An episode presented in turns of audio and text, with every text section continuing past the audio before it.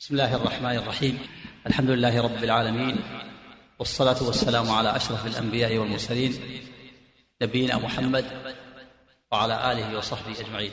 أما بعد فيقول الطحاوي الإمام الطحاوي رحمه الله نقول في توحيد الله معتقدين بتوفيق الله أن الله واحد لا شريك له ولا شيء مثله ولا إله غيره. يدخل في هذه الجملة التي قررها الإمام الطحاوي رحمه الله أنواع التوحيد الثلاثة. التي عرفت بالاستقراء والتتبع من النصوص الشرعية.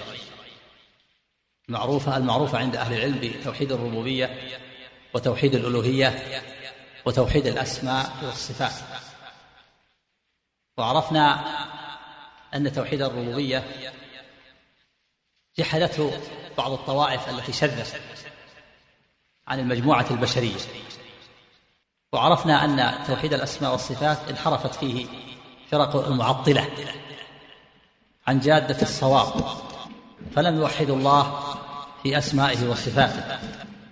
وعرفنا أن فرق المعطلة المعطلة ثلاث فرقة الجهمية وهي فرقة الجهمية وفرقة المعتزلة وفرقة الأشاعرة.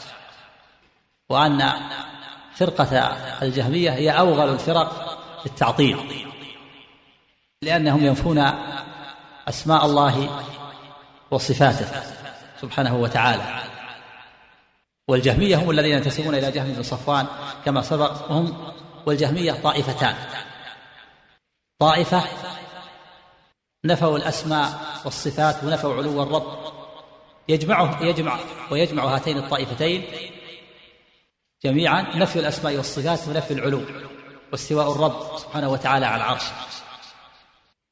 لكنهم طائفتان الطائفة الأولى القدامى عبادهم وصوفيتهم وهم الذين قالوا بالحلول والاتحاد والعياذ بالله. يعني قالوا بحلول الرب في جميع الأشياء أو باتحاده أي أنه اتحد مع جميع الموجودات. فصار الموجود شيئا واحدا كما سبق. من هؤلاء الاتحادية بل رئيسهم ابن عربي الطائي الذي تدرج في القول بالحلول والاتحاد. وسلك مسلك المنافقين الزنادقة. فزعم في أول الأمر أن النبوة ختمت بمحمد عليه الصلاة والسلام ولكن الولاية لم تختم وختمت به هو وادعى أنه خاتم الأولياء. وزعم أن الولاية أعظم درجة من النبوة وأن الأنبياء مستفيدون من الولاية. وقال إن الولاية أعلى درجة ثم يليها النبوة ثم يليها الرسالة. هكذا زعم. زعم أن النبوة هناك ما, من ما هو أعلى منها وهي الولاية فالولاية أعلى درجة وأعلى مرتبة ثم يليها النبوة ثم يليها الرسالة آخر المراتب.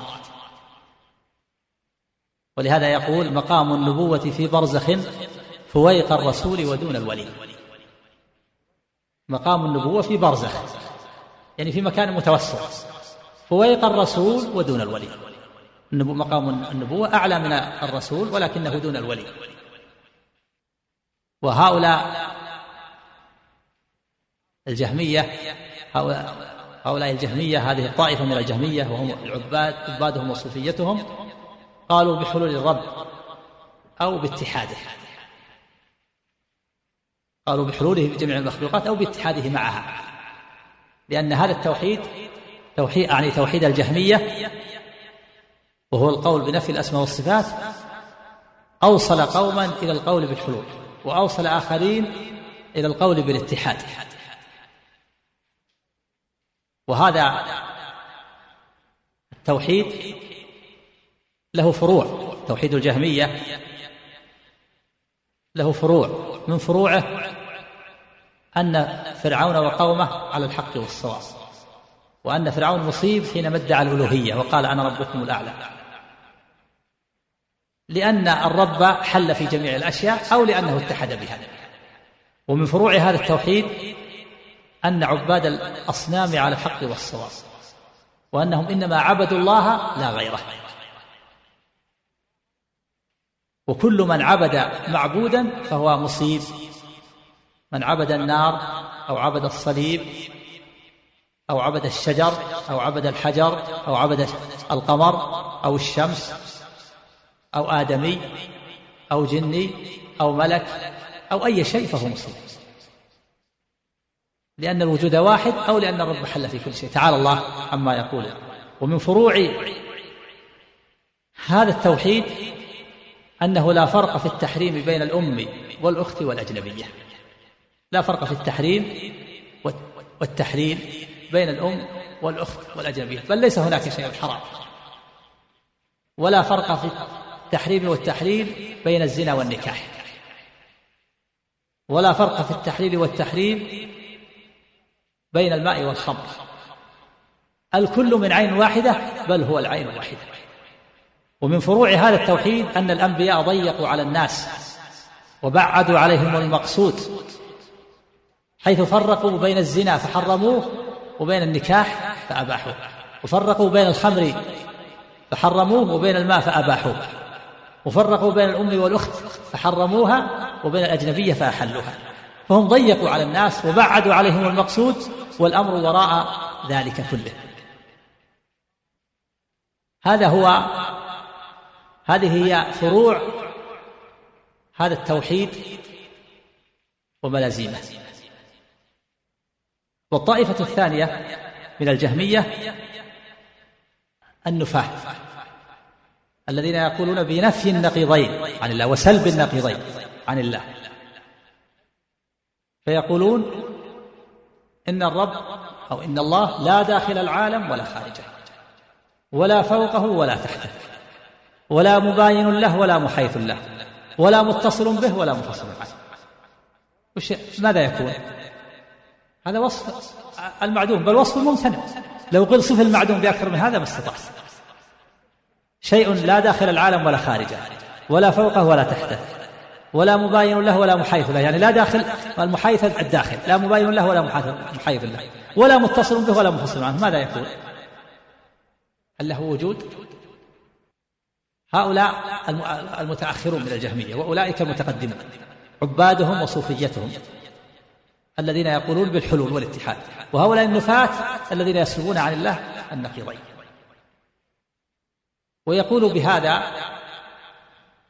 بعض المتأخرين من الأشاعرة كالرازي الرازي من الأشاعرة وهو إمام المتأخرين لكنه يقول بنفي النقيضين. وقرر هذا في كتبه متعددة أساس التقديس وغيرها. يقول إن الله لا داخل العالم ولا خارجه ولا فوقه ولا تحته ولا مبين له ولا محيث له. فإذا الرازي أشعري لكنه جهمي. لكنه قال بقول جهمي فهو أشعري جهمي. يقول لا داخل العالم ولا خارجه ولا فوقه ولا تحته ولا مباين له ولا محيث له. وكل من الطائفتين قد قالت على الله قولا عظيما. وأي الطائفتين أشد كفرا؟ عند العلماء الطائفة الثانية الذين نفوا سلبوا عن الله النقيضين أشد كفرا من طائفة الحلولية لأن الحلولية أثبتوا شيئا حال في في شيء. لكن طائفة النفاة أو الذين يسلبون النقيضين لم يثبتوا شيئا. واختلف العلماء في تكفير هؤلاء الجهمية. هل هم كفار أو ليسوا كفار؟ فمن العلماء من أخرجهم من من الثنتين والسبعين فرقة فقال إنهم كفار وليسوا داخلين في فرق الأمة. في قول النبي صلى الله عليه وسلم افترقت أمتي على افترقت اليهود على 71 فرقة وافترقت النصارى على 72 فرقة وستفترق هذه الأمة على 73 فرقة كلها في النار إلا واحدة. قال بعض العلماء الجهمية خارجون عن فرق الأمة فهم كفار. وذكر العلامة ابن القيم رحمه الله أنه كفرهم خمسمائة عالم. ولقد تقلد كفرهم خمسون في عشر من العلماء في البلدان. وهناك نصوص كثيرة للأئمة والعلماء في تكفير الجهمية. نقلها شيخ الإسلام ابن تيمية رحمه الله في كثير من كتبه ونقلها غيره. من ذلك قول عبد الله بن مبارك رحمه الله الإمام المعروف إنا لنحكي أقوال اليهود والنصارى ولا نحكي قول الجهمية. يعني نستطيع أن نحكي قول اليهود ولكن لا نستطيع أن نحكي أقوال الجهمية لخبثها وشرها وشناعتها وبشاعتها وإغالها في الكفر. ومن العلماء من قال إنهم مبتدعة ومن العلماء من فرق بين الغلاة وبين العامة. فقال الغلاة كفار وعامتهم مبتدعة. وعلى كل حال فمن قال بقول الجهمية وهو يعلم ذلك وليس عنده شبهة وليس جاهلا فلا شك في كفره. فلا فالمعاند والمتعنت ورؤساءهم الذين يعلمون ذلك لا شك في في كفرهم. أما من كان جاهلا أو تابعا لغيره فهذا هو محل النظر. ويرد على هؤلاء الجهمية وغيرهم بقول الله عز وجل وما أرسلنا من رسول إلا ليطاع بإذن الله. ولو أنهم ظلموا أنفسهم جاءوك فاستغفروا الله واستغفر لهم الرسول لوجدوا الله توابا رحيما. فلا وربك لا يؤمنون حتى يحكموك فيما شجر بينهم. ثم لا يجدوا في أنفسهم حرجا مما قضيت ويسلموا تسليما. فقد أخبر الله سبحانه وتعالى في هذه الآيات الكريمة أنه أرسل الرسل ليطاعوه وأمر بطاعتهم وأمر بطلب الاستغفار منهم ونفى الإيمان عمن لم يحكم الرسول في موارد النزاع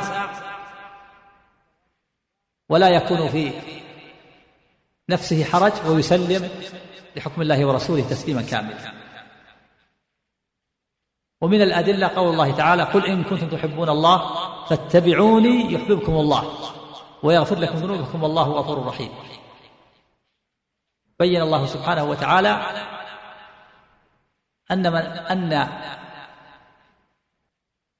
علامة محبة الله اتباع الرسول. أن علامة محبة الله ودليل محبة الله اتباع الرسول. فمن اتبع الرسول عليه الصلاة والسلام فهو من أحباب الله. ومن خالف الرسول فهو من أعداء الله. ومن لم ينقد لكتاب الله وسنة رسوله صلى الله عليه وسلم فإنه يعمل بإرادة نفسه. وهذا غش للنفس وهو من الكبر. وإذا كان الذين يقولون لن نؤمن حتى يكون لنا مثل الرسل كفار فكيف بما قال إنه أعلى من الرسل؟ ولكن هؤلاء الجهمية والعياذ بالله استحوذ عليهم الشيطان فأعرضوا عن النصوص ولم يعملوا بها وتركوها وراءهم ظهريا ولذلك وصلوا إلى ما وصلوا إليه. نسأل الله السلامة والعافية. ظاهر النصوص وكلام العلماء وظاهر حال الجهمية أنهم كفار والعياذ بالله وأنه ليس معهم من الإيمان شيء ولا من الدين شيء. ولهذا قال كثير من العلماء وعلى رأسهم الإمام أحمد رحمه الله إن كلام الجهمية يدور على أنه ليس فوق العرش إله وليس فوق العرش رب وليس هناك إله ولا خالق ولا رب. وقد رد عليهم الإمام أحمد رحمه الله في رسالة له صغيرة الحجم لكنها عظيمة المعنى والمتن. تسمى بالرد على الزنادقة. الرد على الجهمية والزنادقة. رسالة صغيرة مطبوعة. وكثيرا ما ينقلها شيخ الإسلام ابن تيمية رحمه الله. وينقل نصوصا منها في كثير من كتبه. حتى, حتى إنه ربما نقلها كلها وفرقها في كتبه. هي رسالة عظيمة على صغر حجمها. الفرقة الثانية من فرق المعطلة المعتزلة. قبل أن ننتقل إلى فرقة المعتزلة نحب أن نبين أن الجهم بن صفوان قبحه الله اشتهر بأربع عقائد. اشتهر الجهم بن صفوان بأربع عقائد.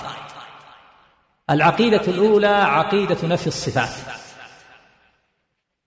وورثها عنه المعطلة. وورثها عنه المعطلة من المعتزلة وغيرهم. ورثها عنه المعتزلة. ورث هذه العقيدة عن المعتزلة.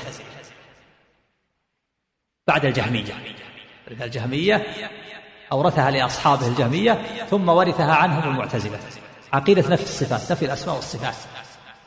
هذه عقيدة اشتهر بها الجهل. العقيدة الثانية عقيدة الإرجاء. عقيدة الإرجاء وهو القول بأن الإيمان هو معرفة الرب بالقلب فقط والكفر هو جهل الرب بالقلب. وأما الأعمال فليست من الإيمان. يكفي هذه المعرفة. إذا عرف الإنسان ربه بقلبه فهو مؤمن. وإذا جهل ربه بقلبه فهو كافر. وورثها عنه مرجئة. ويلزم على هذا على هذه العقيدة أن إبليس مؤمن لأنه عرف ربه. قال الله تعالى عنه أنه قال ربي أنظرني إلى يوم يبعثون. ويلزم أيضا على ذلك أن فرعون مؤمن لأن فرعون عارف ربه بقلبه. قال الله تعالى وجحدوا بها واستيقنتها أنفسهم ظلما وعلوا. ويلزم على هذه العقيدة أن اليهود مؤمنون. قال الله تعالى عنهم الذين آتناهم الكتاب يعرفونه كما يعرفون أبنائهم يعني يعرفون الرسول عليه الصلاة والسلام. وكذلك يلزم على هذه العقيدة أن أبا طالب الذي دل الحديث الصحيح على أنه مات على الكفر مؤمن لأن أبا طالب يعرف صدق الرسول ويعرف أن الدين حق. ولهذا يقول في قصيدته المشهورة ولقد علمت. أبو طالب يقول لقد علمت. إذا وجد عنده العلم. ولقد علمت بأن دين محمد من خير أديان البرية دينا. لولا الملامة أو حذار سبة لوجدتني سمحا بذاك مبينا. فيكون مؤمنا على مذهب الجهل. وقد ثبت في صحيح البخاري أن أبا طالب مات على الشرك وأن النبي صلى الله عليه وسلم حضرته الوفاة لما حضرته الوفاة جاءه النبي صلى الله عليه وسلم. وأمره بأن يتشهد شهادة الحق. وكان عنده عبد الله بن أمية وأبو جهل بن هشام. فقال له النبي صلى الله عليه وسلم يا عم قل لا إله إلا الله كلمة أحاج لك بها عند الله. فكان عنده قرين السوء فلقناه الحجة الملعونة وهي اتباع الآباء على الباطل. فقالوا أترغب عن ملة عبد المطلب؟ ترغب عن ملة أبيك عبد المطلب؟ هذا من من أضرار قراء السوء والعياذ بالله. فأعاد عليه النبي صلى الله عليه وسلم فأعاد عليه الحجة الملعونة. عارض عليك تترك ملة آبائك وأجدادك؟ فكان آخر ما قال هو على ملة عبد المطلب وأبى أن يقول لا إله إلا الله ومات على الشرك. نسأل الله السلامة والعافية. لكنه عند الجهم مؤمن لأنه معترف. نسأل الله السلامة والعافية. العقيدة الثالثة عقيدة الجبر. الجبر. وهو القول بأن الإنسان ليس له أفعال وإنما أفعال وإنما أفعاله هي أفعال الله وتنسب إليه على سبيل المجاز. فأفعاله من الصلاة والصيام والسرقة وغيرها كلها أفعال لله والعياذ بالله. فالأفعال أفعال الله والإنسان وعاء لها فقط تمر عليه مرورا. فيقولون إن الله هو الفاعل لكن لكن الإنسان تمر عليه مرورا كالماء الذي يصب في الكوب يقول فبنو آدم كأنهم كأس. والله كصباب الماء فيه. فالأفعال أفعاله هذه عقيدة الجبر. أول من قال بها ابتدعها الجهم وورثها عنه الجبرية العقيدة الرابعة القول بفناء الجنة والنار وأن الجنة والنار تفنيان اشتهر بهذه العقائد؟ الأربع. قبحه الله وأخزاه فعقيدة نفي الصفات ورثها عنه المعتزلة. وهم الفرقة الثانية من فرق المعطلة. وهم يلون الفرقة الأولى التي هي الجهمية. وهم أخف منهم. لأن فرقة الجهمية لأن الجهمية ينكرون الأسماء والصفات لله عز وجل. وأما المعتزلة فهم يثبتون الأسماء وينكرون الصفات. ينفون الصفات. يثبتون الأسماء لله عز وجل وينفون الصفات. فيقول إن الله نؤمن بأن الله عليم حي قدير سميع مسمى بهذا لكن ليس له علم ولا سمع ولا بصر. يثبتون الاسم أعلاما محضة فقط. عليم بلا علم قدير بلا قدرة سميع بلا سمع بصير بلا بصر وهكذا. فهم يثبتون الأسماء وينفون الصفات. وهذا داخل في أصل في أصلهم الذي أصلوا لأن المعتزلة لهم أصول أصول الإيمان عندهم خمسة. التوحيد والعدل والمنزلة بين المنزلتين وإنفاذ الوعيد والأمر بالمعروف والنهي عن المنكر. والمعتزلة فرقة منتشرة كثيرة ولهم مؤلفات ولهم أئمة. منهم المفسرون ومنهم منهم الزمخشري الآن. إمام طائفة تسمى الزمخشرية وله كتاب الكشاف معروف الآن. ينبغي طالب علم أن يكون على حذر وأن يكون على بصيرة. وكتاب الكشاف للزمخشري وهو إمام من أئمة المعتزلة تسمى إليه الزمخشرية قد يجرك إلى مذهب الاعتزال وأنت لا تشعر. إذا لم يكن عندك حذر ولم يكن عندك بصيرة ولهذا قال البلقيني رحمه الله استخرجت من كتاب الكشاف للزمخشري اعتزالا بالمناقيش. استخرجت منه إيش؟ اعتزالا بالمناقيش. يعني بالإبر شيء خفي. منها أنه قال في قوله تعالى فمن زحزح عن النار وأدخل الجنة قال تعليقا عليها أي فوز أعظم من الجنة؟ قال وقصده من ذلك إنكار رؤية الله في الآخرة. لأن رؤية الله أعظم فوز أعظم نعيم أعطاه أهل الجنة. فهذا من من الأشياء الخفية. قصده من هذا ينكر الرؤية. فقال أي فوز أعظم من الجنة؟ ليس هناك رؤية. يعني أن أن الناس لا أن المؤمنين لا يرون ربهم يوم القيامة. فلا بد لطالب العلم أن يعرف هذه الفرقة وشبهها ومعتقداتها حتى يحذرها حتى يكون على بصيرة. ففرقة المعتزلة قرروا هذه الأصول أصول الإيمان عندهم. أصول الإيمان عند أهل الحق الإيمان بالله وملائكته وكتبه ورسله واليوم الآخر والقدر خيره وشره. هذه ستة أصول ومنهم من يجعلها خمسة ويجعل الإيمان بالقدر داخل في الأصول داخل في الأصل الأول الإيمان بالله. لكن المعتزلة استبدلوا الذي هو أدنى بالذي هو خير. قالوا لا عندنا أصول غير هذه الأصول اللي عندكم يا أهل السنة. أصول الدين عندنا غير. التوحيد والعدل والمنزلة بين المنزلتين وإنفاذ الوعيد والأمر بالمعروف والنهي عن المنكر. خمسة أصول. هذه أصول الدين عند المعتزلة. وكل أصل من هذه الأصول ستروا تحته معنى باطلا كل أصل من هذه الأصول ستروا تحته معنى باطلا إذا قلت التوحيد طيب التوحيد لكن ما ما المراد بالتوحيد؟ مراد بالتوحيد يريدون بالتوحيد غير ما يريده أهل السنة والجماعة. والعدل كذلك. والأمر بالمعروف والنهي عن المنكر كذلك.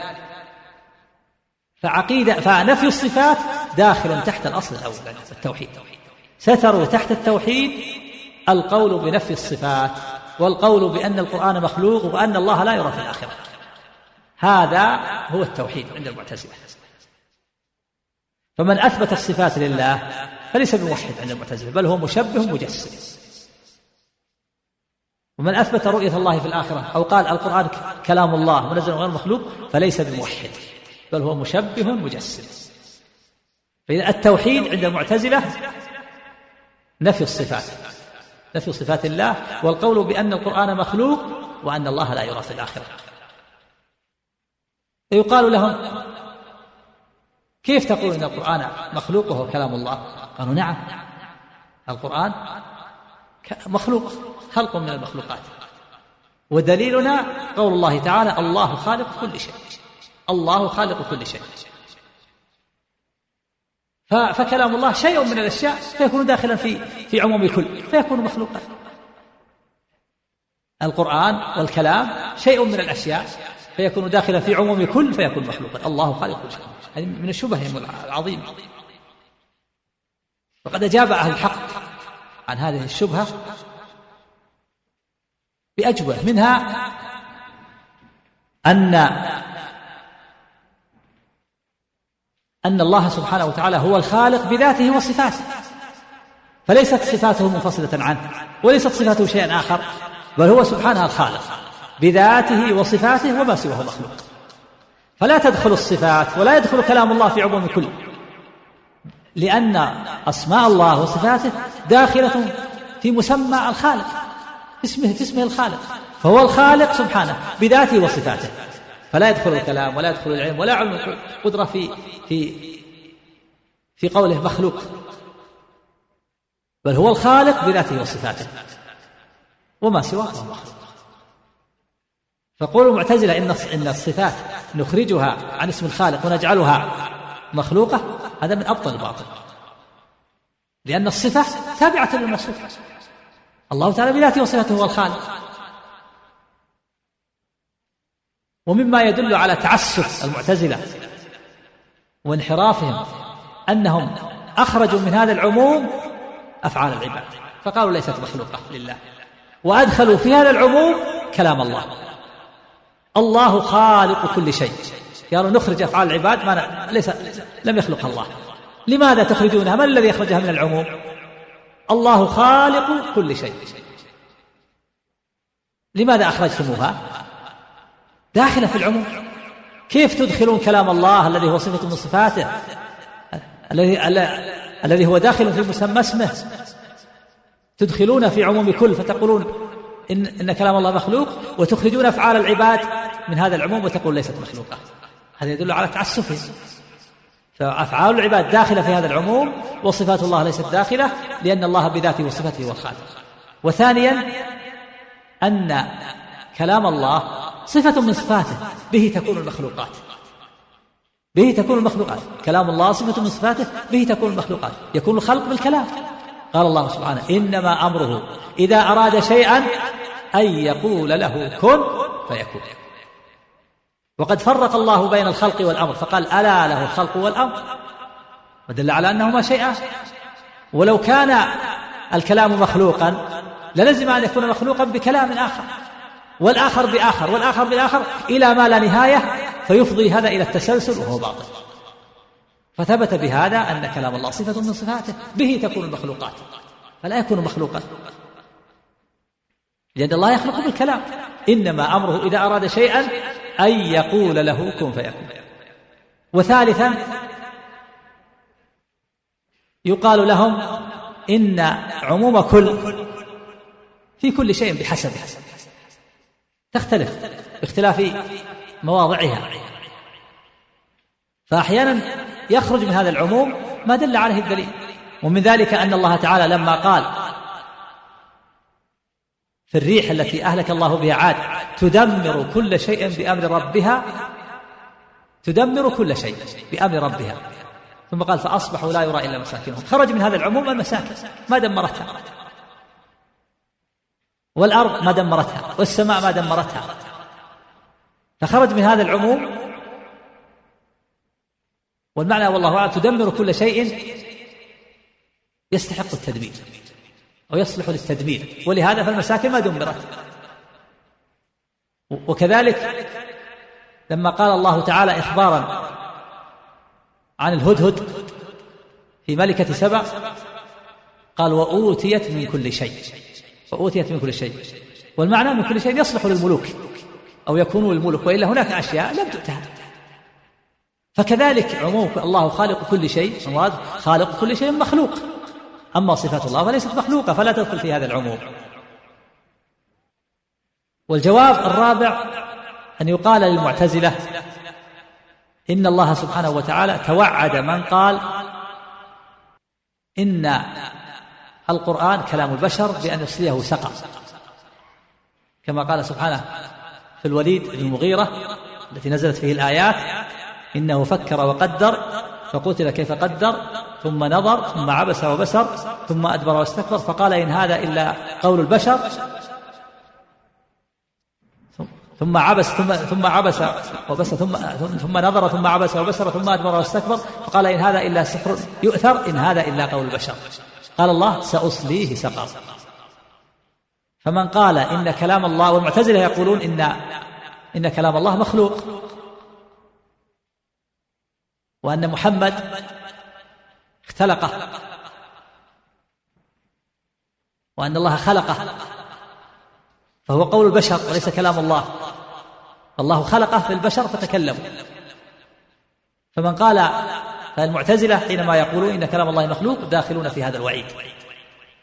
وأن الله توعد من قال إنه قول البشر بأن يصليه سقر والمعتزلة لا يقول إنه قول الله ولا كلام الله بل هو قول البشر خلقه الله فيهم فلهم نصيب من هذا الوعيد. فإذا المعتزلة يدخلون في الأصل الأول الذي أصله هو التوحيد القول بأن القرآن مخلوق وأن كلام الله مخلوق والقول بنفي الصفات. يقال لهم أنتم نفيتم الصفات وقلتم إن القرآن مخلوق. فيلزمكم أحد أمرين إما أن تقولوا جميع الصفات مخلوقة كما قلتم في الكلام أو لا تقولوا. فإن قلتم إن جميع الصفات مخلوقة مثل الكلام يلزمكم أن تقولوا إن علم الله مخلوق وقدرته مخلوقة. وحياته مخلوقة ومن قال إن حياة الله مخلوقة فقد وصل إلى الكفر الصريح. وهذا كفر صريح. وإما ألا تقولوا وإما أن تفرقوا بين الكلام فتقولوا إنه مخلوق وبين سائر الصفات فلا تقولوا إنها مخلوقة فتقعون في التناقض. وعلى كل حال الشبهة التي يركزون عليها يقولون إنه لو أثبتنا الصفات لله للزم من ذلك التشبيه والتجسيم والتركيب. لأننا لا نرى متصفا بالصفات إلا ما هو جسم. والأجسام تتشابه والأجسام مركبة. فيقال لهم يلزمكم أيضا أن تنفوا الأسماء. إذا كنتم نفيتم الصفات لأنكم لا ترون متصفا بهذه الصفات إلا ما هو جسم فكذلك أنفوا الأسماء لأنكم لا ترون مسمى بهذه الأسماء إلا ما هو جسم.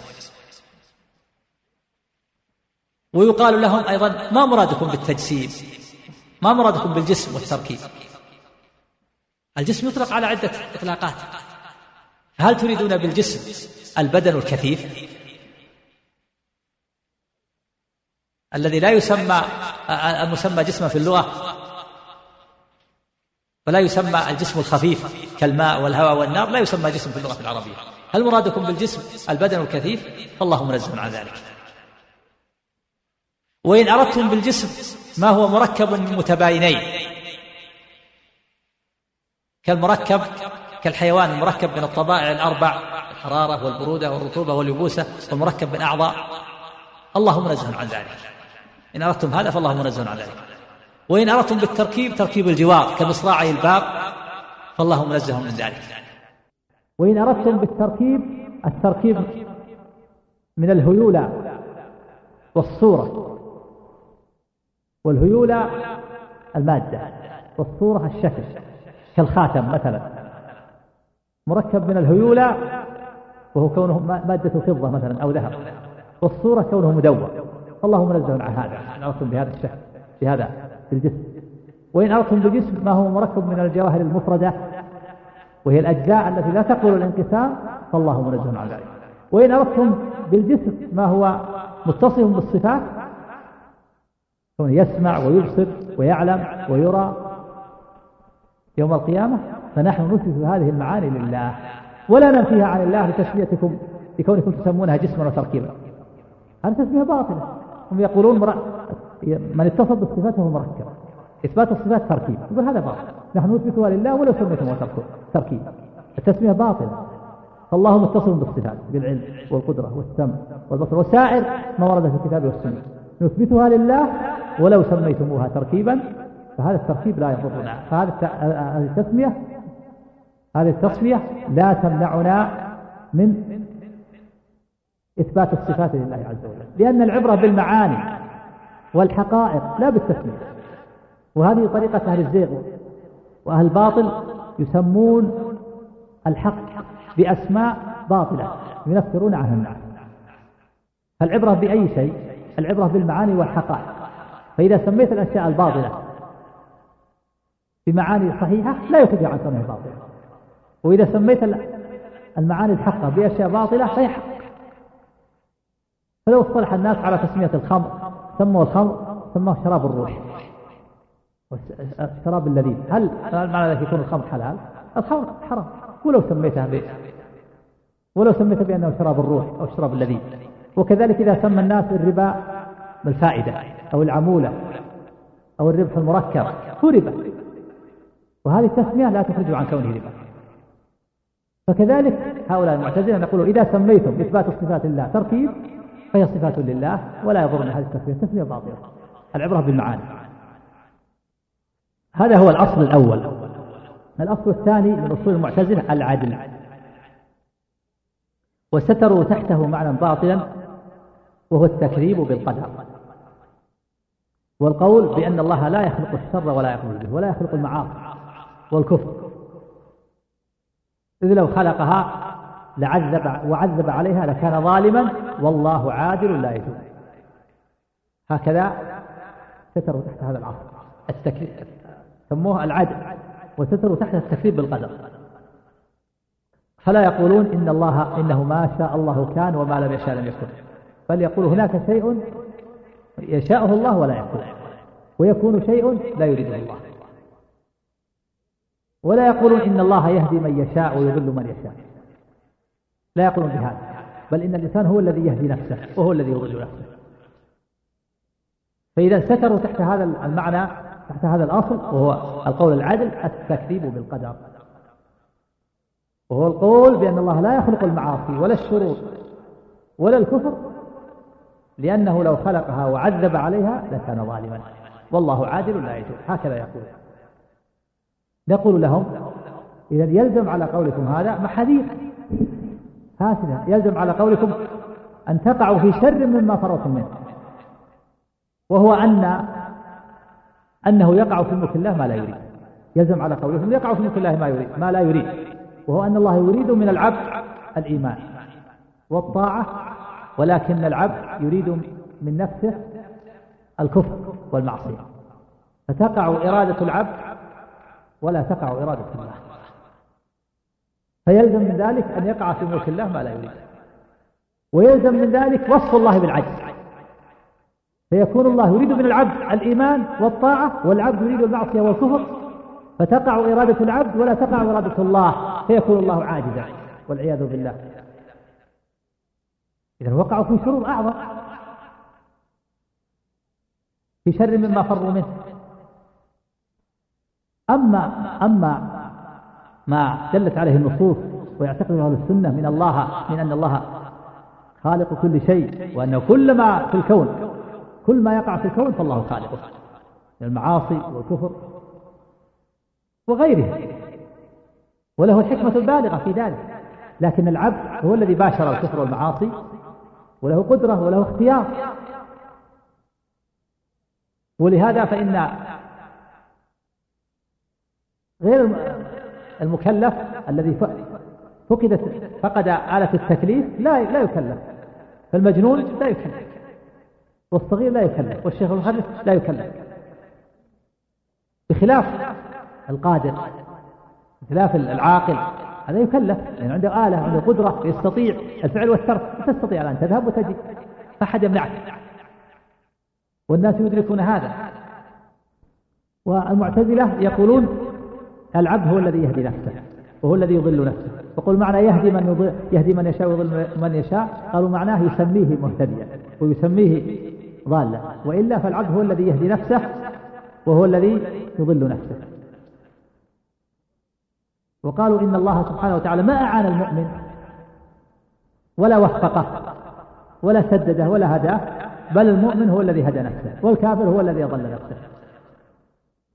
هذا المؤمن اختار الإيمان بنفسه من دون إعانة من الله ولا توفيق ولا تسديد. وهذا الكافر والعاصي اختار الكفر والمعصية بنفسه من دون خذلان من الله. وهم في هذا يشبهون الله بخلقه فيقولون مثل الله في ذلك لأن يقيسون الله على خلقه. مثل رجل له ابنان. أعطاهما سيفين. وقال لهما جاهدا في في هذين السيفين في سبيل الله. فأما أحدهما فقاتل به في سبيل الله. وأما الآخر فاستعرض رقاب المسلمين وقطعها. خلاص كل اختار. هذا اختار الطريق وهذا اختار الطريق. هذا قتل المسلمين بسيفه وهذا قتل الكفار بسيفه. فكذلك الله ترك الناس هكذا هذا يختار الإيمان وهذا يختار الكفر. ما وفق هذا ولا هذا. فهم المعتزلة معطلة في الصفات لكن مشبهة في الأفعال. معطلة في الصفات مشبهة في الأفعال. فقالوا وقالوا ما يحسن من من العبد يحسن من الله. وما يقبح من العبد يقبح من الله. كل ما كان حسنا من العبد فهو حسن من الله لو فعله. وكل ما كان قبيحا من العبد فهو قبيح من الله فعله وكل ما كان ظلما من العبد فهو ظلم من الله فعله هذا هذا تشبيه. هم مشبهة في الأفعال ومعطلة في الصفات. ويقال إن هذا من أبطل الباطل. فالإنسان لأنه يلزم على ذلك أن يكون الله مستحسنا للقبيح من العبد إذا فعل الكفر والمعصية أو عاجز. وهذا باطل. يلزمكم أحد أمرين. إذا قلتم إن العبد هو الذي يخلق الكفر والمعاصي والله تعالى يراه ويقره على ذلك يلزم من ذلك على يلزم من هذا أن الله أقره على القبيح واستحسن القبيح أو أنه عاجز. وكلا الأمرين باطل. ولأن الإنسان من بني آدم إذا كان له إماء وعبيد إذا كان له مملوكين ذكور وإناث ثم رأى العبيد تزني بالإماء ويسكت. ماذا يكون حاله؟ إذا سكت رأى الإماء رأى الذكور من عبيده تزني بالإماء من إمائه وسكت. فيلزم أحد أمرين إما أن يكون عاجز يمنع هؤلاء الذكور من الإناث أو يكون مستحسن القبيح. موافق. ولله المثل الأعلى فكذلك هؤلاء الذين يقولون هؤلاء المعتزلة يقولون إن العبد هو الذي يخلق المعصية والكفر بنفسه. معنى ذلك أن الله عاجز عن منعه أو استحسن القبيح. تعالى الله عما يقولون علوا كبيرا والمعتزلة يقولون إن هذا الأصل الأول والثاني التوحيد والعدل أصلان عقليان. عرفا بالعقل قبل وجود الشر عرفا بالعقل قبل بدء الشر بل بل إنهما هما الذين دل على الشر فهم معروفان بالعقل قبل وجود الشر ثم جاء الشرع موافقا للعقل في إثبات هذين الأصلين وهو التوحيد والعدل. فإذا أثبتهما العقل قبل وجود الشر قال هذان الأصلان أثبتهما العقل قبل وجود الشر لأن المعتزلة يعتمدون على العقل. ثم جاء الشرع وهو الكتاب والسنة موافق للعقل. ومثل الكتاب والسنة بالنسبة للتوحيد والعدل عند المعتزلة مثل, مثل المدد اللاحق بجيش والجيش مستغن عنه فالتوحيد والعدل لا حاجة إلى الشرع لكن احتياط. جاء الشرع فوافق. فوافق العقل في هذا. ومثل الشرع حينما جاء ووافق العقل في إثبات التوحيد والعدل مثل من يتبع هواه فصادف أن الشرع ما يهواه إنسان يتبع الهوى وصادف أن الشرع وافقه يتعبد على هواه ثم جاء الشرع وأقر على ذلك. وهذا من أبطل الباطل. لأن النبي صلى الله عليه وسلم يقول إنما الأعمال بالنيات وإنما لكل امرئ ما نوى. والنية والعمل تابع للنية والقصد. والنية والقصد لا تكون إلا عن علم وإيمان وتصديق بالله ورسوله. فإذا عمل الإنسان عملا بغير نية فهو باطل مردود عليه. إذا عمل الإنسان بدون نية فهو باطل مردود عليه. كما أن الإنسان الذي يتعبد فالإنسان الذي يتعبد على وفق هواه فعمله باطل مردود ولو وافق الشرع لأنه على غير نية وعلى غير إخلاص. وكذلك إذا ترك ما يتركه مما نهى عنه الشرع. إذا كان عن غير نية وعن غير قصد وعن غير إيمان بالله ورسوله فلا ينفعه الأصل الثالث من أصول المعتزلة المنزلة بين المنزلتين. وقصدوا بهذا الأصل ستروا تحته معنى باطلا وهو القول بأن العاصي ومرتكب الكبيرة يخرج من الإيمان ولا يدخل في الكفر. بل يكون في منزلة بين المنزلتين. خرج من الإيمان ولم يدخل في الكفر فكان في منزلة بينهما. يسمى لا يسمى مؤمن ولا يسمى كافر. يسمى فاسق. خرج من الإيمان ولم يدخل في الكفر. وشبهتهم في هذا نصوص الوعيد. ومن ذلك الأحاديث الصحيحة في الصحيحين وفي غيرهما أن النبي صلى الله عليه وسلم قال لا يزني الزاني حين يزني وهو مؤمن ولا يشرب الخمر حين يشربها وهو مؤمن. ولا ينتهب نهبة. يرفع الناس إليه أبصارهم فيها حين ينتهبها وهو مؤمن. قالوا هذا نفي عنه الإيمان فدل على أنه خرج من الإيمان ولم يدخل في الكفر. ومثله من حمل على السلاح فليس منا من غش فليس منا ليس منا من ضرب الخدود وشق الجيوب ودعا بدعوى الجاهلية. وغير ذلك من نصوص الوعيد أخذوها واستدلوا بها على أن مرتكب الكبيرة يخرج من الإيمان لكنه لا يدخل في الكفر فيكون في منزلة بينهما.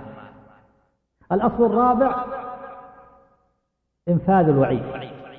الأصل الرابع من أصول المعتزل إنفاذ الوعيد وستروا تحته معنى باطلا وهو القول بخلود العصاة في النار. خلود أهل الكبائر يخلدون في النار لا يخرجون منها أبد الآباد. واستدلوا أيضا من نصوص الوعيد التي فيها الوعيد لبعض العصاة كقوله تعالى إن الذين يأكلون أموال اليتامى ظلما إنما يأكلون في بطونهم نارا وسيصلون سعيرا. ومن يقتل مؤمنا متعمدا فجزاؤه جهنم خالدا فيها. وغضب الله عليه ولعنه وأعد له عذابا عظيما. وغير ذلك من النصوص. قالوا هذه تدل على أن العصاة يخلدون في النار مثل الكفار. وأنكروا النصوص التي فيها الشفاعة للعصاة وأنهم يخرجون مع أنهم وأنهم يخرجون من النار مع أنها متواترة. ويرد على المعتزلة في هذين الأصلين الثالث والرابع بالأحاديث المتواترة في خروج في خروج عصاة الموحدين من النار. وأنه يخرج من النار من كان في قلبه مثقال ذرة من نار. الحديث أخرجوا من النار من كان في قلبه مثقال ذرة من إيمان. فهذا أثبت فالنبي صلى الله عليه وسلم أثبت له الإيمان فدل على أنه لم يخرج من الإيمان فهو رد على قولهم بخروجه من الإيمان. ودل الحديث على أنهم يخرجون من النار فدل على بطلان قولهم بإنفاذ الوعيد وأنهم يخلدون في النار. فهذا الحديث فيه الرد على الأصل. قال أخرجوا من النار من كان في قلبه مثقال ذرة من إيمان. فوصفه بالإيمان أثبت له الإيمان فدل على أنه لم يخرج من الإيمان. والنص والحديث دل على أنه يخرج من النار فدل على أنه لا يخلد. والنصوص التي فيها إخراج عصاة الموحدين وأهل الكبائر من النار متواترة تبلغ حد التواتر. قد تواترت الأحاديث في خروج العصاة عصاة الموحدين من النار. وأن نبينا عليه الصلاة والسلام يشفع أربع شهادات أربع شفاعات أربع مرات. في كل مرة يحد الله له حدا في بعض الروايات أخذ من النار من كان في قلبه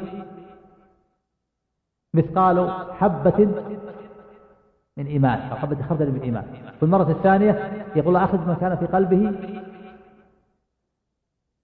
مثقال أدنى مثقال حبة من إيمان. في المرة الثالثة يحد الله له حدا ويقول أخذ ما كان في قلبه أدنى أدنى. مثقال حبة خردل من الإيمان. وفي المرة الرابعة يقول أخذ من قال لا إله إلا الله. يعني ما قال عن إخلاص وصدق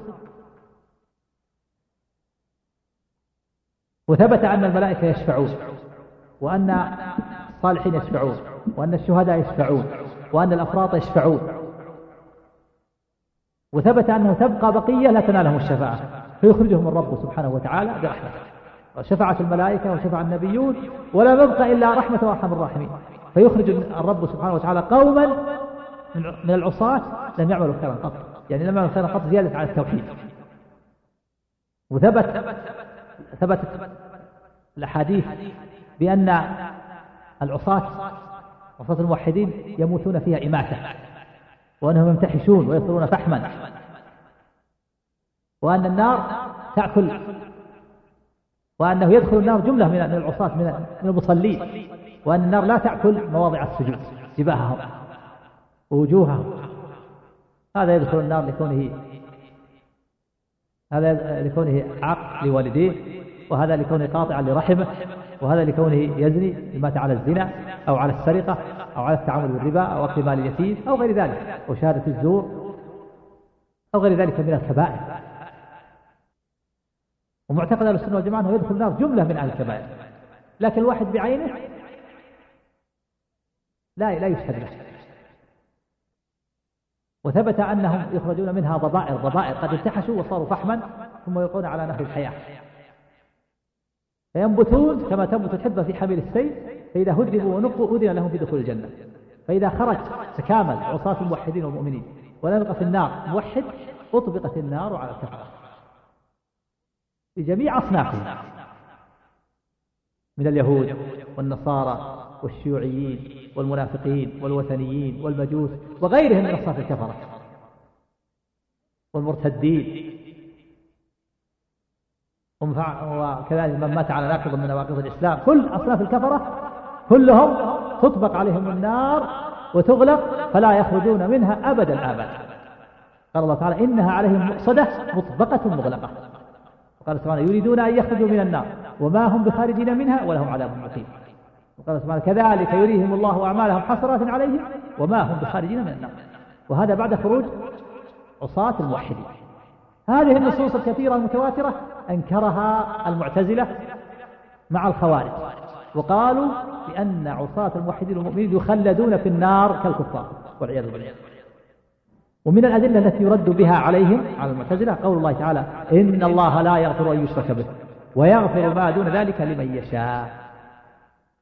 فأخبر سبحانه وتعالى أن الشرك غير مغفور وأما ما دون الشرك فقد علقه بالمشيئة والمعاصي كلها دون الشرك كبائر دون الشرك. الأصل الخامس من أصول المعتزلة الأمر بالمعروف والنهي عن المنكر.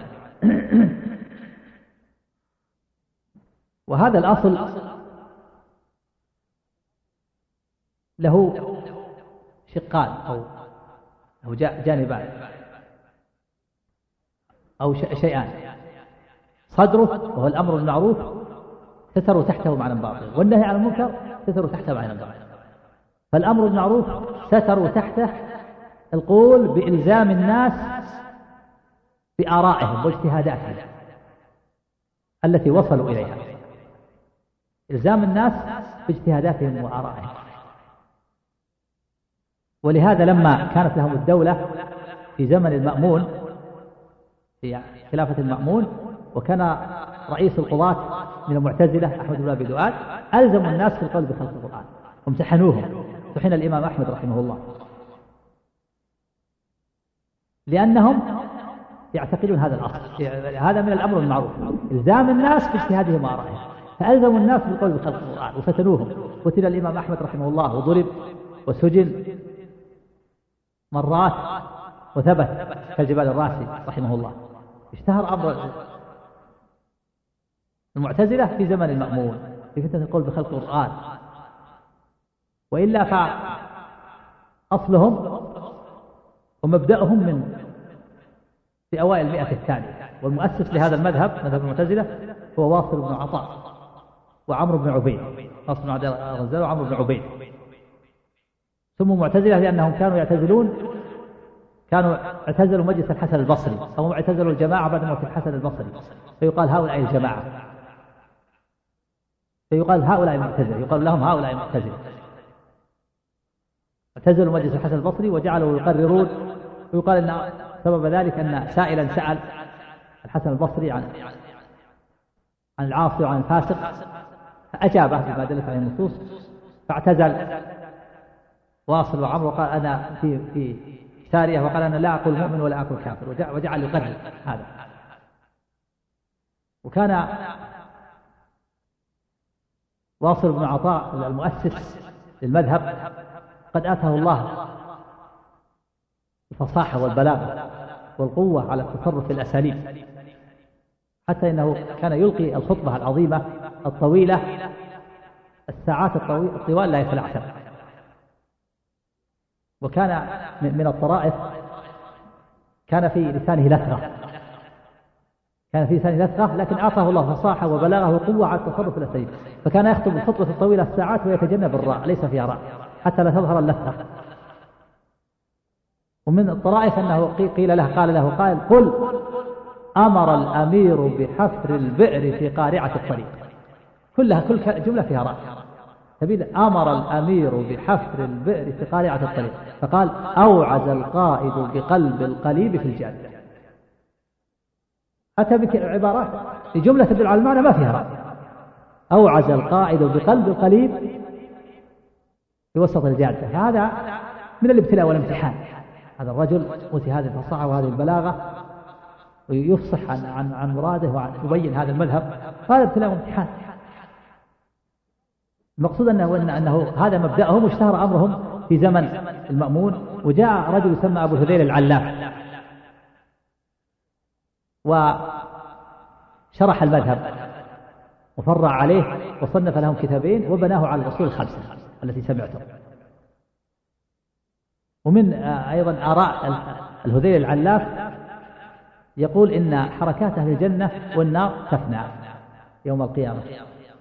يقول بس الحركات تفنى يبقون جابدين كالحجارة. والعياذ بالله. الجهم يقول النار والجنة تفنيان وما فيها. أما أبو الهذيل العلاف قال تفنى الحركات. ابن القيم رحمه الله ناقش مناقشة دقيقة. قال له يناقش الهذيل. في قصيدة كافية الشافية يقول أيها الهذيل ما حال أن تقول تفنى الحركات؟ هذا يجب عليه ملاجين فاسدة. معنى ذلك إذا كان هناك رجل رفع لفمه اللقمة ثم فنت الحركات يبقى على هذه الصورة ما حال الذي يأخذ عنقودا يتناول تفنى حركاته ما حال الذي غشي أهله وجامع أهله ثم فريت الحركات وصار كالحجارة يناقش مناقشة من, من هذا القبيل. فهذا من آرائه الفاسدة هو القول بفناء الحركات. وهو شيخ المذهب لفرع المذهب ووضحه وشرحه وبناه وصنف لهم كتابين وبناه على الأصول الخمسة. فالأمر بالمعروف المقصود أن الأمر بالمعروف وهو الأصل الخمس الأصول ستروا تحت هذا الشق من القول إلزام الغير إلزام الناس باجتهاداتهم وآرائهم. ولو كانت باطلة. يرد عليهم بأن الاجتهادات والآراء لا يلزم بها الناس. لا يلزم الناس إلا بالنصوص بالنصوص الشرعية. أما الاجتهادات والأفهام فلا يلزم بها. أحد المجتهد لا يلزم غيره إذا كان عالم اجتهد في فهم النصوص الله تعبده بما وصل إليه باجتهاده لكن ليس عليه أن يلزم غيره. فلا يلزم الناس بالاجتهادات وإنما يلزم الناس بالنصوص. والدليل على ذلك ما ثبت في الصحيح. حديث صحيح أن النبي صلى الله عليه وسلم قال لا يصلين العصر أحد إلا في بني قريظة. بعد غزوة الأحزاب نقضت بنو قريظة وهي إحدى قبائل اليهود في المدينة التي صالحها النبي صلى الله عليه وسلم. وهم بنو قريظة وبنو النضير وبنو القينقاع نقضوا العهد. ومالأوا المشركين. فلما انتهى النبي صلى الله عليه وسلم من الأحزاب جاء جبريل النبي صلى الله عليه وسلم فقال وضعت السلاح لكننا لم نضع. إن الله يأمرك أن تذهب إلى بني قريظة. نقضوا العهد.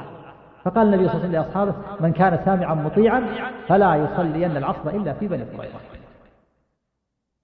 فأسرع الصحابة رضوان الله عليهم في الذهاب. ثم أدركتهم الصلاة في منتصف الطريق في أثناء الطريق. فاختلف الصحابة. فمن الصحابة من قال نصلي في الطريق. ثم نواصل السير. لأن النبي صلى الله عليه وسلم ما أراد منا أن نؤخر الصلاة عن وقتها وإنما أراد منا المبادرة والإسراع وقد بادرنا فنصلي ثم نواصل السير. وقال آخر من الصحابة لا لا نصلي حتى نصل إلى في بني قريظة ولو نصل إلا بعد غروب الشمس. عندنا نص. فلم يصلوا حتى وصلوا إلى بني قريظة. بعد الغروب. فالنبي صلى الله عليه وسلم أقر هؤلاء وهؤلاء ولم يعنف هؤلاء ولم يعنف هؤلاء. لماذا؟ لأن لأن كل مجتهد كل اجتهد كل مجتهد. فالأولون اجتهدوا وقالوا عندنا النصوص التي تدل على توقيت المواقيت. إن الصلاة كانت على المؤمنين كتابا موقوتا محكمة وهي الأصل. فنحن نبقى مع النصوص. الواضحة الكثيرة فنصلي في الوقت ونواصل السير ونتفقه في هذا النص الأخير. نتفقه ونتفهم. مراد النبي صلى الله عليه وسلم المبادرة ليس مراده أن أن نؤخر الصلاة عن وقتها. فصلوا ثم واصلوا.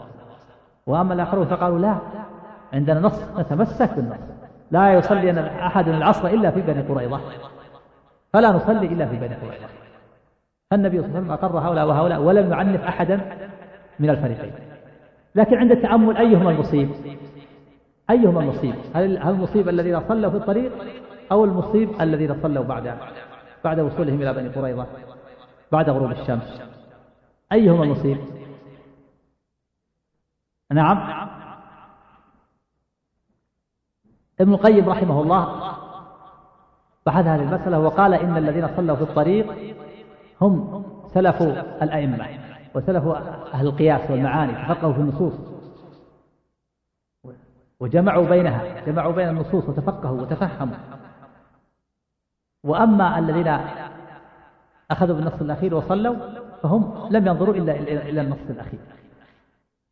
قال يقول ابن القيم إن الذين صلوا في الطريق هم سلف الأئمة وسلف أهل القياس والذين صلوا بعدما وصلوا هم سلف أهل الظاهر سلف الظاهرية الذين أخذوا بالنص.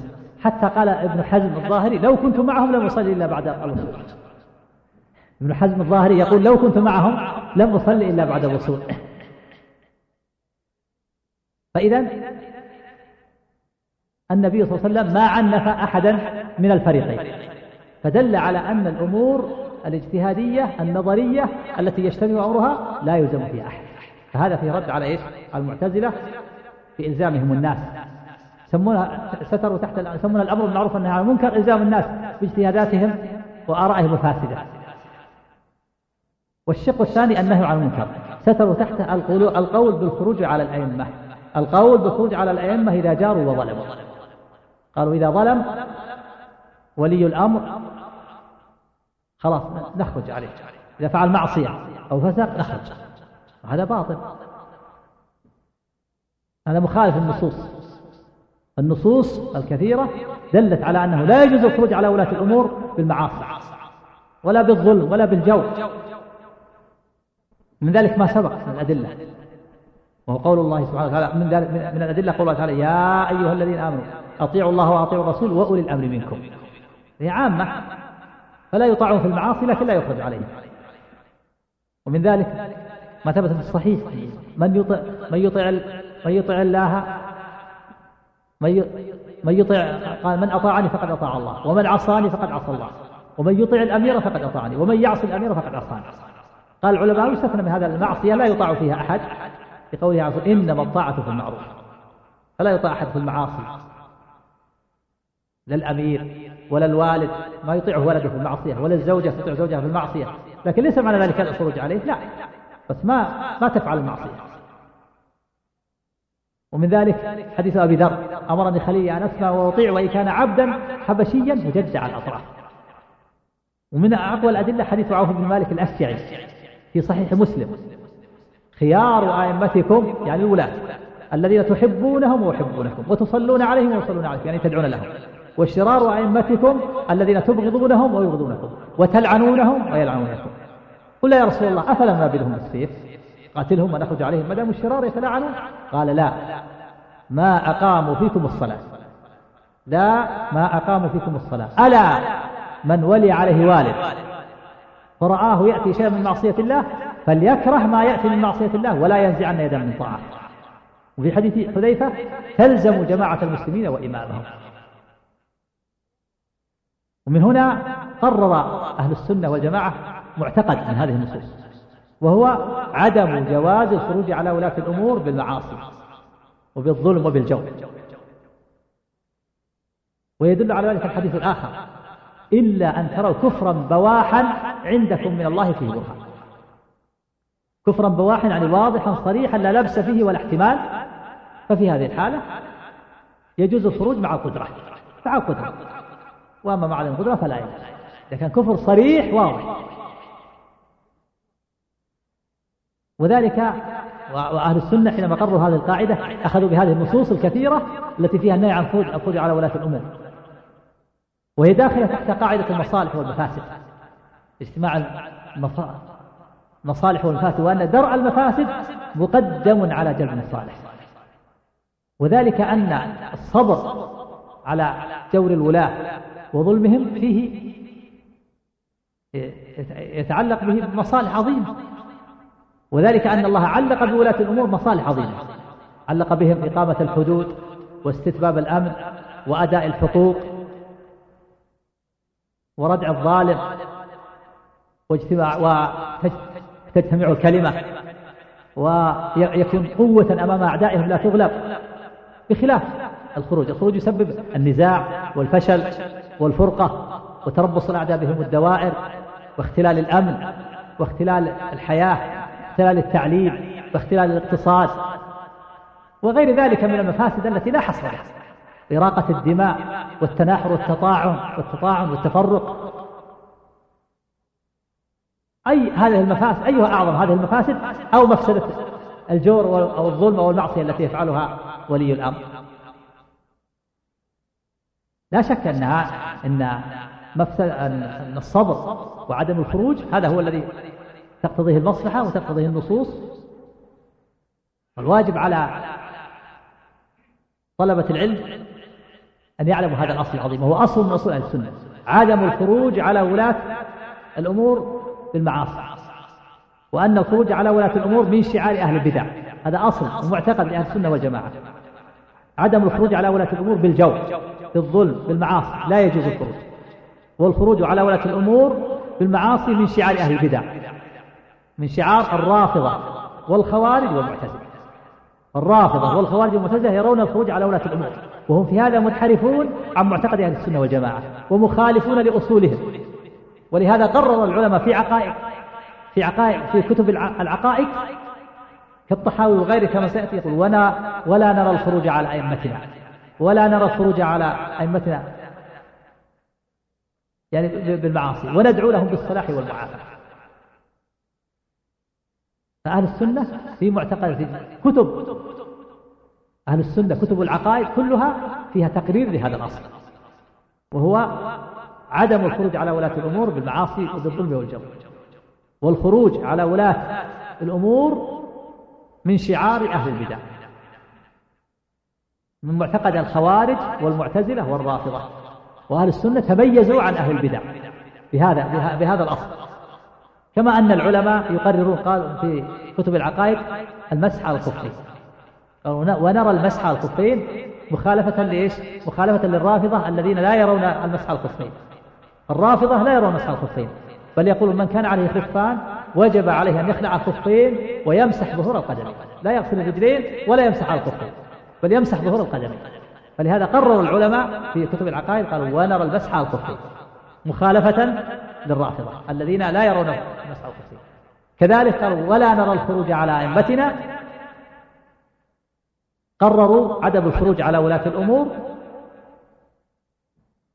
مخالفة أخذا بهذه النصوص وأخذا بما يترتب على الخروج من المفاسد العظيمة وبما يترتب على على الصبر على الولاة من المصالح العظيمة ولأن الخروج من شعار أهل البدع الخوارج والمعتزلة والرافضة. فينبغي لطالب العلم أن يكون على بصيرة في هذا الأمر فإن كثيرا من الشباب ليس عنده بصيرة. وقد حصل استشكالات لكثير من الشباب في كثير من المقامات.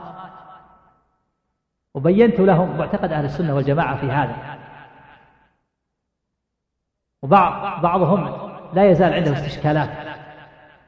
وعنده عدم قبول لهذا الأمر. الواجب على طالب العلم أن يتبصر وأن يقرأ في كتب أهل العقائد وأن يتأمل النصوص حتى يتبين له هذا الأصل العظيم الذي قرره أهل السنة وخالفوا فيه أهل البدع. وبهذا القدر نكتفي.